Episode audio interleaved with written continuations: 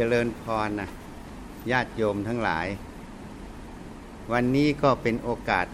อันดีอีกวันหนึ่งที่ได้มาที่นี่ครั้งที่สองก็จะมาพูดเกี่ยวกับเรื่องของธรรมะให้ฟังธรรมะเนี่ยมันเป็นสิ่งที่จำเป็นต่อชีวิตคำว่าจำเป็นนั้นเนี่ยก็เหมือนว่าลมหายใจเนี่ย มันจำเป็นต่อร่างกาย ถ้าขาดลมหายใจก็เรียกว่าตาย เพราะนั้นลมหายใจเนี่ยมันจึงจำเป็นต่อร่างกายคือชีวิต แต่ธรรมะนั้นอะมันก็จำเป็นต่อชีวิตคือจิตใจนั่นเอง ถ้าไม่มีธรรมะนั้น จิตใจนั้นก็ต้องมีความทุกข์ ไม่ว่าช่วงใดช่วงหนึ่ง ก็ต้องมีความทุกข์เรียกว่าทุกข์ใจ จึงกล่าวว่าธรรมะนั้นนะเป็นความจำเป็นของชีวิตคือจิตใจนั่นเอง ทีนี้จะทัศนะให้ฟัง เหมือนเราต้องทำงานเนี่ย เมื่อเราต้องทำงานในกิจการใดก็ตาม ถ้าเราไม่มีความรู้ในงานตรงนั้นเนี่ย แต่ถูกให้ทำงานในหน้าที่นั้น การทำงานนั้นจะมีปัญหาไหม การทำงานที่มีปัญหานั้นอะ เพราะเราไม่เข้าใจในงาน ในหน้าที่การงานตรงนั้น เราไม่มีความรู้ตรงนั้น ทีนี้ถ้าคนที่ฉลาด จะทำงานอย่างไรที่จะราบลื่น ไม่มีปัญหา ก็ต้องศึกษาให้รู้ถึงความรู้ในงานตรงนั้น เมื่อเรารู้งานตรงนั้นรอบครอบ รู้ถ่องแท้ การงานตรงนั้นจะมีปัญหาไหม ปัญหามันก็ไม่มี หรือถ้ามีก็มีน้อย อย่างที่เราทำงานอยู่เนี่ย อย่างเช่นการก่อสร้างเนี่ยที่เราต้องตรวจสอบคุณภาพตรวจสอบอะไรก็ตาม การตรวจสอบคุณภาพหรือการควบคุมคุณภาพเนี่ย เราจะไปควบคุมโดยที่เราไม่มีความรู้ได้ไหมไม่ได้ไม่ได้ เราก็ต้องมีความรู้ แต่ความรู้ตรงเนี้ยมันเกิดตั้งแต่การศึกษาในหลักวิศวกรรมต่างๆขึ้นมาในการก่อสร้าง แล้วยังไม่พอยังต้องศึกษาถึงปัญหาที่เคยประสบในอดีต จึงมาสร้างระบบงานที่จะต้องตรวจสอบในจุดใดบ้าง เพื่อให้ปัญหาตรงนั้น มันน้อยลงอะ บางครั้งเรามีความรู้ก็จริง แต่บางเรื่องมันเกิดปัญหาขึ้นโดยที่เราไม่คาดหมาย เราก็ต้องมาศึกษาว่ามันเกิดอะไรขึ้น เมื่อเกิดขึ้นแล้ว ต่อไปเราจะวางระบบอย่างไรที่จะป้องกันไม่ให้ปัญหานั้นเกิดซ้ำอีก ไม่ว่าปัญหานั้นจะเกิดจากเครื่องมืออุปกรณ์ หรือเกิดจากคน ถ้าเกิดจากเครื่องมืออุปกรณ์ มันก็มีมาตรฐานของเขาอยู่แล้ว ว่าอุปกรณ์ไม่ว่าเหล็กไม่ว่าปูนไม่ว่าหินไม่ว่าอะไรเขาก็มีมาตรฐานเขาเราก็ต้องตรวจสอบว่ามันได้ตามมาตรฐานถูกไหมการตรวจสอบนั้นเขาก็มีหน่วยงานที่ตรวจสอบ หรือไม่สินค้าที่ออกมา ก็ต้องมีการผ่านการตรวจสอบ โดยโรงงานซึ่งมีการรับรองผลมาตรฐาน โดยทางการก็ต้องออกกฎระเบียบ ทำไว้ ก็เป็นการตรวจสอบขั้นต้น ให้เรารู้ ทีนี้ถ้าเกิดจากคนก็ต้องมีการศึกษาอบรม คนให้รู้จักปัญหาที่จะเกิดจริงไหมอะอันเนี้ยพอเราอบรมคนให้รู้ปัญหา ที่นี้คนก็จะมีปัญหาอีก บางครั้งอบรมหมดแล้วรู้หมดแล้ว แต่ละเลยอะไม่ใส่ใจในบางครั้งบางช่วง พอละเลยไม่ใส่ใจมันก็พอดีช่วงที่มันเกิดเรื่องพอดี ปัญหามันก็เลยเกิดใจอุบัติเหตุก็จะเกิดไปเพราะความละเลยไม่ใส่ใจอ่า ทีนี้ความละเลยไม่ใส่ใจของคนเพราะอะไร ก็เพราะจิตดวงนั้นเนี่ยไม่ได้ฝึกตัวสติ ไม่ได้ฝึกตัวสมาธิให้ตั้งมั่นในงาน เมื่อสติสมาธิไม่ตั้งงั้นในงาน มันก็จะเกิดคำว่าประมาทเลินเล่อโดยไม่รู้ตัว ถ้ามันมีสติสมาธิตั้งมั่นในงาน สมาธิเป็นอย่างไร สมาธิคือความจดจอ่อภาษาอังกฤษเขาเรียก concentration มันจดจอ่อมันรวมอยู่ตรงนั้น มันไม่วอกแวก เวลาเราทำงานในจุดใด สมาธิมันตั้งมั่นตรงนั้น มันก็จดจอ่ออยู่ตรงนั้น มันก็ไม่วอกแวก สติมันก็ลึกตรงนั้น ปัญญามันก็ไข้ควรเหตุผล ที่ปัจจุบันตรงนั้น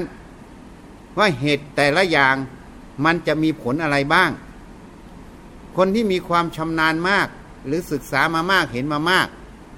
ก็ไม่ต้องพิจารณามาก พอเห็นปั๊บก็รู้อยู่แล้ว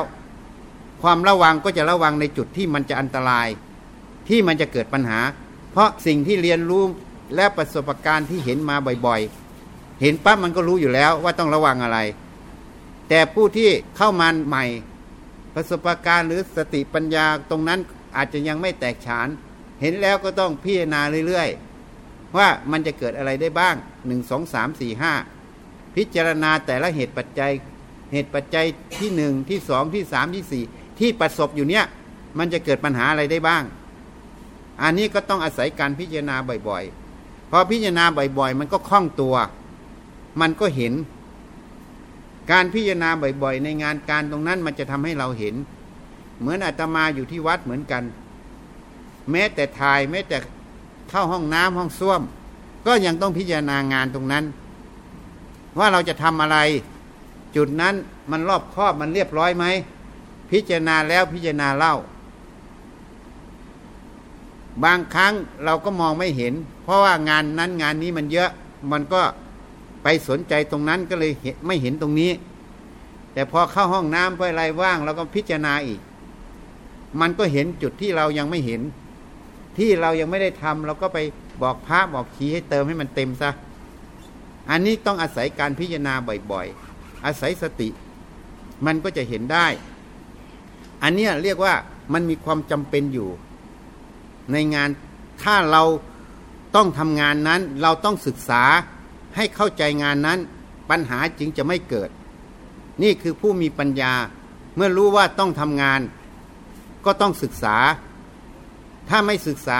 ปัญหาย่อมต้องเกิดได้ คนที่มีปัญญาเลยต้องศึกษาอยู่ตลอด ให้เข้าใจให้ท่องแท้ในงาน อันนี้จึงเรียกว่าเมื่อต้องทำงานก็จำเป็นต้องศึกษา ใครที่มาทำงานแล้วบอกว่าไม่ต้องศึกษา อันนั้นเป็นความเห็นผิด เพราะเมื่อไหร่ไม่ศึกษาไม่พิจารณาบ่อยๆ ปัญหาต้องเกิดได้ไม่ช่วงใดก็ช่วงหนึ่งจริงไหมอะ อันนี้จึงเทียบให้ฟังว่าธรรมะเป็นความจำเป็น มันจำเป็นอย่างนี้ ถ้าเทียบร่างกายก็เหมือนลมหายใจเข้าออก ถ้าลมไม่เข้าไม่ออก ร่างกายนี้ก็สลาย เรียกว่าลมนั้นจำเป็นต่อร่างกาย ทีนี้ธรรมะจำเป็นต่อชีวิตจิตใจอย่างไรจำเป็นตรงที่เมื่อเราต้องอยู่กับกายใจตนเอง ตั้งแต่ตื่นนอนถึงลงนอน เมื่อเราต้องอยู่กับกายใจตัวเอง ตั้งแต่ตื่นนอนถึงลงนอน มันก็เปรียบเสมือนว่าเราต้องทำงานอยู่ งานนั้นคือกายใจตนเอง เมื่อเราต้องทำงานอยู่ตั้งแต่ตื่นนอนถึงลงนอนหนีไม่พ้น เราไม่มีความรู้ความเข้าใจ ไม่ได้ศึกษากายใจตัวเองให้ของแท้ ปัญหามันจะเกิดไหมอะ ก็เปรียบเสมือนเราถูกให้ทำงานอยู่ตลอดเวลา โยมว่าปัญหาเกิดไหม ปัญหาย่อมเกิด ปัญหาที่เกิดคืออะไร ก็คือความทุกข์ของใจนั่นเอง เมื่อใดที่ใจเราทุกข์ขึ้นเมื่อไหร่ เราต้องรู้ทันทีว่า เหตุคือเราไม่ เห็นแจ้งไม่เข้าใจท่องแท้ในเรื่องกายใจตนเอง เหตุนั้นธรรมะจึงเป็นความจำเป็นต่อชีวิตจิตใจนั่นเอง ชีวิตตรงนี้หมายถึงชีวิตจิตใจเพราะฉะนั้นถ้าเราเข้าใจอย่างนี้ ก็ไม่มีคำถามที่ว่าทำไมต้องปฏิบัติธรรม คนส่วนใหญ่เข้าใจผิด คิดว่าการปฏิบัติธรรมนั้น เป็นเรื่องของพระของชีอะ เรื่องของศาสนา ไม่ใช่เรื่องของพวกเรา จริงๆแล้วเป็นความคิดผิดเห็นผิด ธรรมะนั้นเป็นเรื่องความจำเป็นของจิตใจทุกดวง ไม่ว่าคารวะไม่ว่านักบวช เพราะเรามีกายใจ เราต้องอยู่กับกายใจตนเองตลอด เราต้องเข้าใจกายใจตนเองให้ถ่องแท้ เพราะเปรียบเสมือนเราต้องทำงาน เมื่อเราต้องทำงาน แต่เราไม่ศึกษางานตรงนั้นให้เข้าใจให้เห็นถ่องแท้ ปัญหาของงานนั้นต้องเกิด ปัญหาของการงานเกิดในจิตใจนั้น ก็คือความทุกข์ใจนั่นเอง เชื่อว่าทุกคนในนี้ต้องมีช่วงเวลาใดเวลาหนึ่งมีความทุกข์ของใจ ใครไม่เคยทุกข์ใจเลย เชื่อว่าไม่มีอะมีไหม อันนี้เป็นข้อที่หนึ่งที่เทียบให้ฟัง ข้อที่สอง ธรรมะนั้นเป็นพื้นฐานของการเรียนรู้ทุกอย่างทำไมถึงว่าเป็นพื้นฐานของการเรียนรู้ อัตมาทัศนะให้ฟัง เวลาเราไปเรียนเนี่ยยกตัวอย่างเราไปเรียนวิชาวิศวกรรมเนี่ยอาจารย์สอนเราด้วยภาษาไทยกับภาษาอังกฤษ แต่เราไม่เคยรู้จักภาษาไทยกับภาษาอังกฤษเลย เวลาเราเข้าไปเรียนหรือไปอ่านหนังสือภาษาไทยหรือภาษาอังกฤษ เราจะเข้าใจบทวิชาการที่เราเรียนไหม ก็ไม่เข้าใจ เพราะเราไม่เข้าใจภาษา ภาษานั้นเป็นสื่อกลาง ในการเรียนรู้วิชาการวิศวกรรม ถ้าเขาสอนด้วยภาษาไทย หรือภาษาอังกฤษผสมกัน เราก็ต้องมีความรู้ภาษาไทยภาษาอังกฤษเป็นพื้นฐาน เราจึงจะเข้าใจวิชาการที่เราเรียนจริงไหม นี่ธรรมะจึงเปรียบเสมือนเป็นพื้นฐานของการเรียนรู้ทุกอย่าง ทีนี้ตัวธรรมะนั้นเป็นตัวไหนอะตัวธรรมะนั้นก็คือตัวสตินั่นเอง สติธรรม นี่ตัวหนึ่ง สติแปลว่าความระลึก สมาธิคือความตั้งใจมั่น สมาธิธรรม นี่ก็เป็นตัวหนึ่ง ปัญญาธรรมนี่ก็เป็นอีกตัวหนึ่งเพราะฉะนั้นธรรมะที่เราต้องศึกษาก็คือตัวสติสมาธิปัญญานั่นเอง ตัวสติสมาธิปัญญานั้นเนี่ยมันเป็นความจำเป็นต่อชีวิตเรา มันเป็นตัวที่จะทำให้เราศึกษาให้เข้าใจต่อจิตใจตนเองนั่นเอง เมื่อเราเข้าใจต่อจิตใจตนเอง เราก็จะปฏิบัติได้เหมาะสมได้ถูกต้องต่อกายใจเรานั่นเอง การที่เราปฏิบัติได้เหมาะสมได้ถูกต้อง ก็เหมือนเราทำงานด้วยความรอบรู้ในงานตรงนั้น ปัญหาในงานตรงนั้นก็จะมีน้อยหรือไม่มี จริงไหมอะ นี่เป็นความจำเป็นอันหนึ่งสติสมาธิปัญญานี้เป็นพื้นฐานของการเรียนรู้ทุกอย่าง ถ้าเรา จะศึกษาวิชาการต่างๆ ถ้าเราไม่มีสติสมาธิไม่มีปัญญาไข้ควรพินิจพิจารณาในบทวิชาการต่างๆ ที่เราไปเรียนรู้ เราจะเข้าใจสิ่งนั้นไหมนี่นี่ เพราะนั้นนี่คือพื้นฐานจะไปเรียนรู้วิชาการอะไรก็ตาม ไม่ว่าสาขาอะไร ไม่ว่าวิศวกรรมแพทย์ พยาบาลหรือทุกสาขาในโลกเนี้ยต้องอาศัยตัวสติสมาธิปัญญาไปเรียนรู้หมด จริงไหมอะ เพราะนั้นธรรมะคือสติสมาธิปัญญาจึงเป็นพื้นฐานของการเรียนรู้ทุกอย่าง ไปเรียนรู้วิชาการภายนอก ก็ทำให้เข้าใจท่องแท้ในวิชาการตรงนั้น ย้อนมาเรียนรู้กายใจตนเอง ก็จะเข้าใจถ่องแท้ในกายใจตนเอง ก็เลยเป็นพื้นฐานของการเรียนรู้ทั้งวิชาการนอกกาย ทั้งวิชาการคือกายใจตนเอง อกายใจตัวเองเรียนรู้ก็เป็นความจำเป็นนั่นเองทำให้ใจนั้นไม่ทุกข์นั่นเอง ที่ทุกข์ทั้งหมด เพราะใจเนี้ยเราไม่เข้าใจกายใจตนเอง เราจึงปฏิบัติได้ไม่ถูกต้องไม่เหมาะสม มันก็เลยเกิดทุกข์ขึ้นนั่นเอง อันนี้ธรรมะจึงเป็นความจำเป็น จึงเป็นพื้นฐานของการเรียนรู้ทุกอย่าง เพราะฉะนั้นถ้าโยมเข้าใจประเด็นนี้ ก็จะรู้ว่าทำไมเราต้องปฏิบัติธรรมอะ การปฏิบัติธรรมคือการฝึกตัวสติ ฝึกตัวสมาธิ ฝึกตัวปัญญาพิจารณา เหตุผลคุณโทษของสิ่งนั้น ถ้าโยมเข้าใจตรงนี้เนี่ยอาตมาตอนนั้นอยู่ที่ถ้ำยายปิ ปีนขึ้นไปทำยอดเมนน่ะ มีโยมคนหนึ่งก็ไปด้วย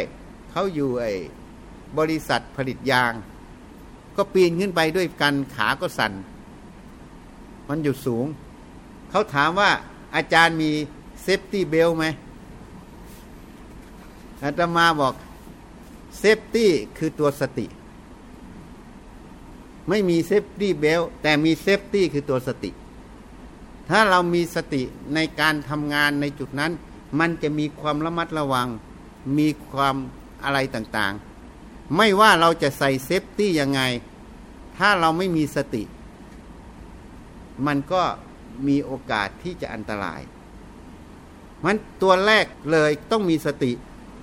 ที่เราอบรมเรื่อง QC อบรมเรื่องความปลอดภัย อบรมอะไรทุกอย่าง ที่มันไม่เป็นไปตามแบบแผนของการอบรม เพราะผู้ที่นำไปปฏิบัตินั้นไม่มีตัวสติ ไม่มีตัวสมาธิตั้งมั่นในงานตรงนั้น บางครั้งก็อาจจะทะเลาะกับแฟนมา มาทำงานก็เลยยังคุ้นคิดแต่เรื่องกับแฟนอยู่ จิตใจตรงนั้นสมาธิตรงนั้นก็ไม่ได้จดจ่อตรงงานตรงนั้น สติก็ไม่ได้ลึกไม่ได้พิจารณาพอดีมันมีกรรมอะ มันก็เลยเกิดอุบัติเหตุ ก็เลยบาดเจ็บตรงนั้น หรือตายตรงนั้น นี่ เพราะฉะนั้นทุกอย่างไม่ว่าระบบที่เราสร้างมาจะดีเท่าไหร่ ถ้าคนนั้น ที่ไปปฏิบัติ ไม่มีตัวสติสมาธิ แล้วไม่มีปัญญาไข้ควรให้รู้ถึงเหตุการณ์ตรงนั้น ว่ามันจะเกิดอะไรขึ้น ไม่พิจารณาถ่องแท้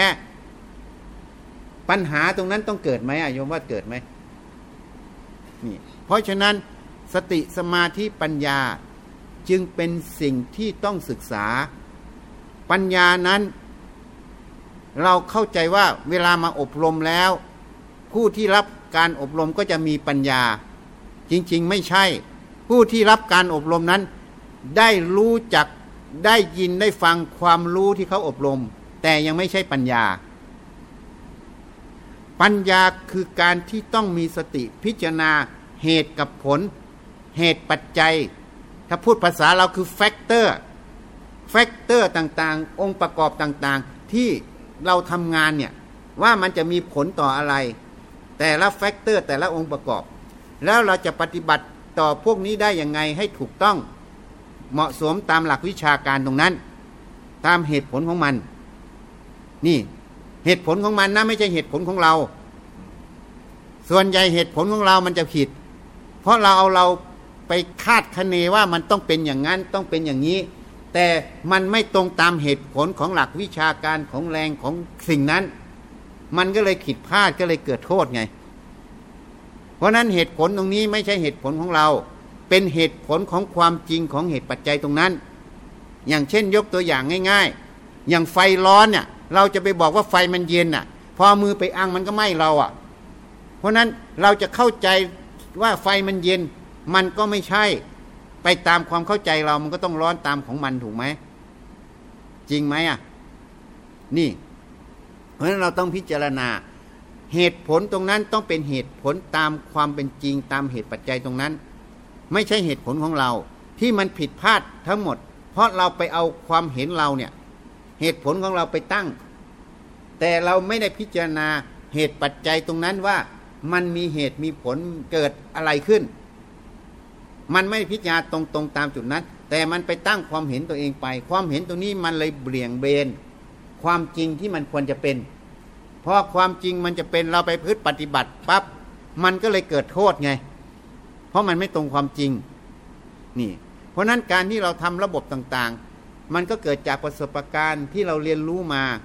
ที่เราได้ประสบเหตุกับผลในแต่ละเรื่อง ก็คือปัญหาที่มันเกิดแต่ละเรื่อง เราจึงมาสร้างระบบเพื่อที่จะไม่ให้มันเกิดขึ้น เมื่อเราสร้างระบบเราก็ต้องมาอบรมคนจริงไหมอะ เพื่อให้เดินให้ตามแนวตรงนั้น ตรงนี้คนจะเรียนรู้ได้ และเกิดปัญญาได้ ก็ต้องนำความรู้ที่เราได้เรียนเนี่ยเข้าไปศึกษาในเหตุปัจจัย คือแฟกเตอร์คือองค์ประกอบแต่ละอย่างณจุดที่ปฏิบัติงาน การที่จะนำไปวิเคราะห์วิจัยให้เกิดปัญญาให้เข้าใจตรงนั้นได้ ก็ต้องอาศัยองค์ความรู้ที่อบรมหนึ่ง แต่องค์ความรู้นี้จะทำงานไม่ได้เลย ถ้าเราไม่มีสติสมาธิตั้งมั่นตรงนั้น ถ้าสติสมาธิตั้งมั่น สติก็ระลึกระลึกขึ้นมา สมาธิตั้งมั่น อยู่ตรงนั้นไม่วอกแวกไปที่อื่น ปัญญามันก็สามารถไข้ควรเหตุผลตรงนั้น เมื่อไข้ควรมันก็จะเห็นว่า ตรงจุดณจุดนั้นมันจะเกิดปัญหาอะไร ยังยกตัวอย่างให้ฟังง่าย ๆ เราเห็นในข่าวอะ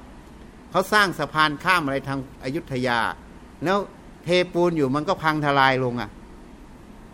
เพราะอะไรอะความประมาทนะพอตั้งเสร็จแล้ววันนี้เรียบร้อยดี ก็คิดว่าเทปูนทุกอย่างเรียบร้อยดี แต่พอกลางคืนฝนมันตก พอรุ่งเช้าฝนมันแห้งเขาก็ไปเทปูน แต่เขาไม่ได้ไปตรวจดู ว่าดินที่เขาวางนั่งร้านทั้งหมดอะ มันอ่อนตัวลงแล้วอะพอไปเทปูนเข้าไปไม่เท่าไหร่ นั่งร้านก็พังทลายลงทุกอย่างก็พังลงหมด อันนี้ดูจากข่าวนะ อันเนี้ยก็ต้องมีสติณปัจจุบันที่ปฏิบัติงานตรงนั้นอะ แล้วก็ต้องพิจารณาเหตุปัจจัย คือดินมันอยู่สภาพเดิมไหมนั่งร้านมันอยู่สภาพดีไหมนั่งร้านสภาพดี แต่ดินน่ะ มันเปลี่ยนเหตุปัจจัย จากที่ไม่มีฝนมันดินแข็ง ตอนนี้มีฝนดินมันเละอะเพราะนั้นเหตุปัจจัยนี้เปลี่ยนแล้ว ปูนลงไปกำลังเท่าเดิม คือน้ำหนัก แต่เหตุปัจจัยดินมันเปลี่ยน ปัญหาย่อมเกิดขึ้น อันนี้ก็ต้องแก้ก่อนที่จะทำงานต่อ เมื่อสติไม่มาพิจารณาปัญญาไม่เกิดไม่เห็นเหตุเห็นผลตรงนี้ มันก็เกิดอุบัติเหตุก็เรียกว่าประมาท เพราะฉะนั้นการทำทุกอย่าง คนเนี่ยสำคัญ คนสำคัญก็อยู่ที่สติสมาธิปัญญา เพราะฉะนั้นการปฏิบัติธรรมนั้นก็คือการฝึกตัวสติ สมาธิตัวปัญญา มันจึงเป็นประโยชน์ ต่อทุกรูปทุกนามทุกคนนั่นเอง อันนี้มันเป็นสิ่งที่คนส่วนใหญ่เข้าใจผิด ไปนึกว่าธรรมะเนี่ยมันต้องเป็นของพระของชีอะถามว่าพระชีมีกายใจไหม มีความสุขความทุกข์ไหม แล้วถามว่าพวกโยมมีกายใจไหม มีความสุขความทุกข์ไหม มีเหมือนกันหมด เมื่อมีเหมือนกัน ธรรมะนี้จึงไม่ใช่ความจำเป็นของพระชีอะมันเป็นความจำเป็นของทุกคนอะ เพราะนั้นเมื่อเราเข้าใจอย่างนี้ต้องพยายามฝึกสติให้มาก สติแปลว่าการระลึก การฝึกสตินั้น ส่วนใหญ่ก็สอนไปเดินจงกรมบ้าง อยู่ในลมหายใจบ้าง ยกมือยกเท้าบ้าง แล้วแต่สำนักไหนจะสอน แต่อาตมาแนะนำง่าย ๆ การฝึกสติจับคำว่าสติแปลว่าระลึก สติแปลว่าระลึก เวลาโยมทำอะไร โยมก็ระลึกอยู่ตรงนั้นนั่นแหละเวลาขับรถก็ลึกที่การขับรถอย่าไปบวกกัน เวลาโยมพิจารณางาน โยมก็ระลึกอยู่ที่การพิจารณางาน ไม่มันเบี่ยงเบนไป พิจารณางานอย่าไปคิดเรื่องอื่นนั่นเรื่องนี้ งานตรงนั้นมันก็เลยไม่ถ่องแท้ในใจใช่ไหมไม่เห็น สติต้องลึกอยู่ตรงนั้น สมาธิมันจะตั้งมั่นตามไปเลย เพราะนั้นตัวสติแปลว่าลึก เวลาจะหั่นผัก สติก็ต้องอยู่หั่นผักไม่ได้ไปหั่นนิ้วตัวเอง นี่สติมันฝึกได้ทุกขณะ ตั้งแต่ตื่นนอนถึงลงนอน เวลาไม่มีอะไรทำถ้าอยากทำแบบพระก็เดินกลับไปกลับมาเรียกว่าจงกรมสติก็ลึกอยู่ที่เท้า เดินไปเดินมาเดินไปเดินมา แต่ไม่มีเวลาทำโยมก็ระลึกอยู่ในชีวิตประจำวัน เอาสตินั้นน่ะไปใช้ในหน้าที่การงานปัจจุบัน ใช้ตั้งแต่ตื่นนอนถึงลงนอน สมาธิคือความตั้งใจมั่น เวลาทำสิ่งใดก็ให้ตั้งมั่นอยู่ตรงนั้น หัดความตั้งมั่นในตรงนั้น ไม่ใช่ทำสิ่งใดก็ร้องเพลงไปทำอะไรสนุกสนานไปจิตมันก็เลยไปอยู่ที่ร้องเพลงมันไม่อยู่ที่งานอะ บางทีเผลอตรงนั้นอะไรหล่นมาใส่หัวไม่เห็นแล้ว อุบัติเหตุเกิด เพราะมันขาดสติ ขาดสมาธิตั้งมั่นในงาน เพราะนั้นให้ฝึกสติสมาธิอย่างนี้ ถ้าไม่มีอะไรทำอาตมาแนะนำหายใจเข้าแล้วลึกลมเข้า หายใจออกลึกลมออก หายใจเข้าลึกลมเข้า หายใจออกลึกลมออกทำจิตให้สบายสบายหายใจเข้าออก ถ้าจับลมหายใจไม่ได้ก็เอาพุทโธกำกับก็ได้ หายใจเข้าลึกคำว่าพุทหายใจออกคำว่าโธทำใจให้สบายสงบก็ช่างไม่สงบก็ช่างให้รู้เข้ารู้ออก เป็นการฝึกสติอยู่ที่ลม ถ้าจิตมันตั้งมั่นต่อเนื่องที่ลมหายใจเข้าออก ก็เรียกว่าสมาธิมันเกิดนี่เพราะนั้นก็ฝึกอยู่อย่างเงี้ยสงบก็โอเค ไม่สงบก็โอเค ฝึกแล้วห้านาทีสิบนาทีก็ได้แล้วแต่ว่างแล้วแต่เวลาไม่ต้องไปนั่งเยอะๆอย่างเขาบอกต้องนั่งสี่ห้าสิบนาทีชั่วโมงสองชั่วโมง สามชั่วโมงสี่ชั่วโมงห้าชั่วโมงเลยไม่ต้องทำงานใช่ไหมก็เลยเป็นปัญหาอีกจริงๆไม่ต้องมากแค่ห้านาทีสิบนาที ให้มันมีฝึกสติที่ลมหายใจ ฝึกสมาธิตั้งมั่นที่ลมหายใจ เวลามาทำงานก็ให้ฝึกสติตั้งมั่นอยู่กับงานตรงนั้น เวลาขับรถก็ตั้งมั่นที่ขับรถระลึกที่การขับรถเหลียวซ้ายแลขวาระมัดระวังไม่ให้รถมันเกิดอุบัติเหตุ ให้ฝึกอยู่อย่างนั้น ไม่มีอะไรทำก็ดูลมเข้าลมออกฝึกสติสมาธิอยู่กับลม เวลาทำสิ่งใดเมื่อสติสมาธิมันตั้งมั่นในงาน แล้วก็พิจารณาเหตุผล องค์ประกอบต่าง ๆ เหล่านั้นว่ามันจะเกิดคุณเกิดโทษยังไง ถ้าเป็นคุณก็ทำถ้าเป็นโทษก็ไม่ทำถ้าทำอย่างนี้เราก็ปฏิบัติทำอยู่ทุกเมื่อ ตั้งแต่ตื่นนอนถึงลงนอน ไม่ว่าจะมาที่สำนักงานนี้ก็ปฏิบัติธรรม ไม่ว่าอยู่ที่บ้านก็ปฏิบัติธรรม ไม่ว่าอยู่วัดก็ปฏิบัติธรรมไม่ว่าอยู่นอกวัดก็ปฏิบัติธรรม เพราะการปฏิบัติธรรมคือการฝึกสติสมาธิ ฝึกปัญญาให้รู้จักไข้ควร ให้พิจารณาองค์ประกอบของสิ่งเหล่านี้ เพราะฉะนั้นถ้าเราฝึกได้อย่างนี้ จิตใจเราก็จะได้รับการฝึก ให้เป็นคนที่มีเหตุมีผล มีสติ มีสมาธิ เรื่องที่จะวุ่นวายฟุ้งซ่านลำคาญทั้งหลาย มันก็จะถอยห่าง เพราะเราไม่ได้เอามันอะเราฝึกอยู่ในปัจจุบันตรงนี้บ่อยๆ ความสุขของใจก็จะมีความทุกข์ใจก็จะน้อยลง นี่เรียกว่าคุณภาพของชีวิตมันดีขึ้น เวลามีปัญหาอะไรในใจมันก็จะแก้ได้ง่ายขึ้น เพราะมันอบรมไว้ คนไม่ได้อบรมไว้ก็เหมือนคนไม่ได้วัคซีน เมื่อไม่ได้วัคซีนเวลาโรคมาก็เลยป่วยหนัก อาตมาเคยถามญาติโยมอยู่ บางคนว่าเคยเห็นผู้ป่วยโปลิโอไหมเขาบอกไม่เห็น แต่อาตมาเห็นเพื่อนอาตมาสมัยเป็นนักเรียน เป็นโรคโปลิโอขาลีบ อันนี้เป็นตั้งแต่เด็ก เพราะตอนเรียนก็เรียนมัธยมพออาตมาไปเป็นแพทย์ ไม่เคยเจอโรคโปลิโอเลยนะโปลิโอไม่มีในประเทศไทย เพราะ มันหมด หมดเพราะอะไร เพราะรัฐบาลกระทรวงสาธารณสุข ได้หยอดวัคซีนโปลิโอให้เด็กร้อยเปอร์เซ็นต์เด็กทุกคนที่เกิดมาหยอดโปลิโอหมดพอหยอดไปเรื่อยๆ เชื้อโรคมันไม่มีพาหะนำพาหะมันอยู่ที่คนพอคนมีภูมิต้านทาน หยอดเชื้อโปลิโอ คนมีภูมิต้านทานพอมีภูมิต้านทานหยอดไปแล้ว เชื้อโรคก็ไม่มีพาหะ พอไม่มีพาหะคนหลายรุ่นอะ เด็กหลายรุ่นอะพอผ่านไปโรคนี้ก็เลยเท่ากับศูนย์ในประเทศไทย หาไม่มี นี่เหมือนกันธรรมะเนี่ย ถ้าเราฝึกอบรมไว้ก็เหมือนเราให้วัคซีน เวลามันมีอะไรมาใจมันก็ไม่ทุกข์หรือทุกข์น้อย แต่ถ้าฝึกมาก ๆเข้า ความทุกข์มันก็เลยแทบไม่มี เพราะมันเท่าทันหมด นี่ ก็เหมือนโรคปลิโอที่ยกตัวอย่างเทียบเคียงให้ฟัง นี่ เพราะนั้นถ้าเราฝึกอย่างนี้คุณภาพชีวิตก็มี คุณภาพในการงานก็มี มีไหมนักกูลว่ามีไหมเนี่ยแต่ที่นี้คนที่จะมีลักษณะที่มีสติมีสมาธิแล้วรู้จักไข้ควรในเหตุปัจจัยในหน้าที่การงาน ทั้งภายในทั้งภายนอก ภายในคือกายใจตัวเอง ภายนอกคืองานที่ตัวเองรับผิดชอบ หรือตัวเองต้องประสบอยู่ตรงนั้น คนนี้จะมีคุณสมบัติอย่างเงี้ย มันต้องฝึกฝนอบรมไว้ คนนั้นจึงเป็นคนที่สมบูรณ์ สมบูรณ์ทั้งภายในสมบูรณ์ทั้งภายนอก คนนั้นเลยเป็นคนที่ทำประโยชน์ได้มากทำโทษได้น้อย เพราะตัวสติสมาธิปัญญานั้นเป็นเหตุให้ทำคุณประโยชน์ ให้ละสิ่งที่เป็นโทษ วันนี้ก็แนะนำคร่าวๆให้รู้จักธรรมะมันมีความจำเป็นต่อจิต ธรรมะเป็นพื้นฐานของการเรียนรู้ทุกอย่าง คือสติธรรมสมาธิธรรมปัญญาธรรมนั่นเอง ให้อบรมไว้ถ้าญาติโยมได้ยินได้ฟัง ให้ไปขบคิดพิจารณาที่อาตมาพูดมานี้เนี่ยมันถูกต้องหรือไม่ถูกต้อง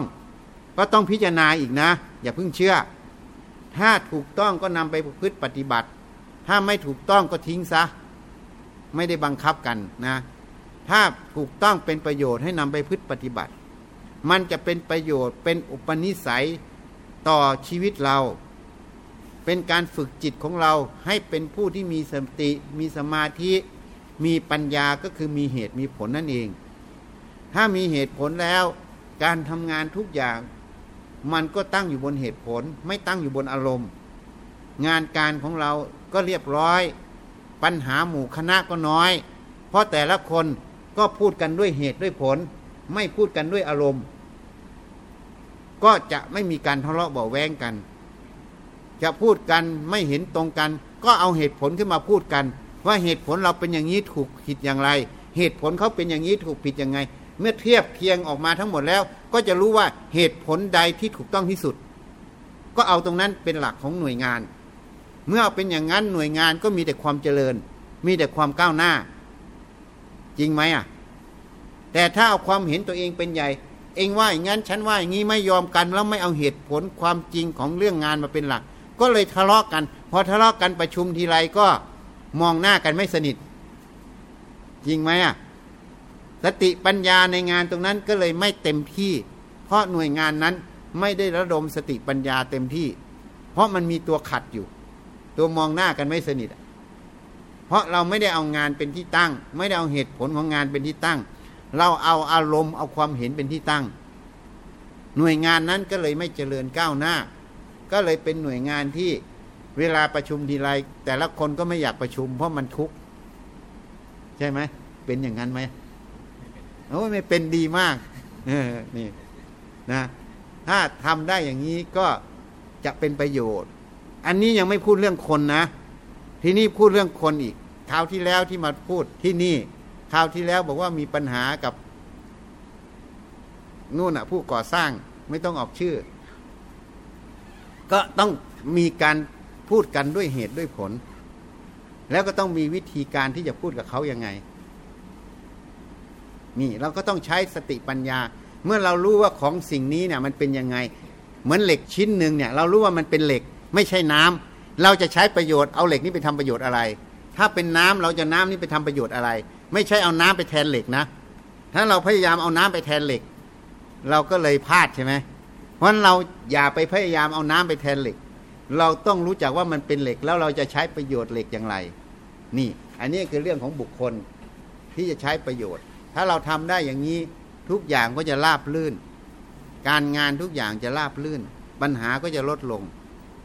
ก็ขอยุติแค่นี้นะ ให้แนะนำคุณภาพชีวิตคุณภาพงานอยู่ตรงนี้แหละอยู่ตรงสติสมาธิปัญญา นะโยมไปพิจารณานะ ถ้าเห็นประโยชน์ก็เอาไปทำถ้าไม่เห็นประโยชน์ก็ทิ้งตรงนี้ซะ อันนี้ยังไม่พูดถึงจิตที่จะไปเกิดอีกนะ ถ้าโยมฝึกอย่างนี้มันเป็นอุปนิสัยทำให้จิตโยมแจ่มใส เมื่อจิตแจ่มใสไม่เศร้าหมองสุขติเป็นที่หวัง เมื่อจิตเศร้าหมองทุกขติเป็นที่หวัง ทุกขติก็ตั้งแต่นรก อสุรกายเปรตสัตว์เดรัจฉาน สุขติตั้งแต่เทวดาพรมขึ้นไป นี่อยู่ที่จิตเราตัวเดียวตัวไปเกิด อันนี้จะได้ประโยชน์โยมทั้งในงานการในชีวิตปัจจุบัน และในสัมปรายภพโยมอาจจะเชื่อว่ามันไม่มีก็ได้ แต่ความจริงมันไม่ได้ไปตามความเชื่อเรา ความจริงมันก็ไปตามความจริง ความเชื่อถ้าเชื่อตรงความจริงก็ดีไป ถ้าเชื่อไม่ตรงความจริงก็เลยเกิดโทษ เพราะปฏิบัติผิด ถูกไหม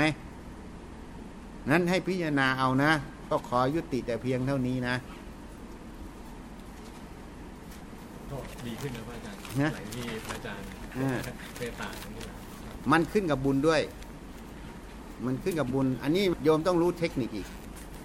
คนส่วนใหญ่ไม่รู้เทคนิค จะเก่งยังไงก็ตามนะ ถ้าบุญไม่หนุนนะ ปัญหาเกิด ของทุกอย่างต้องอาศัยบุญ บุญก็เป็นตัวอำนวย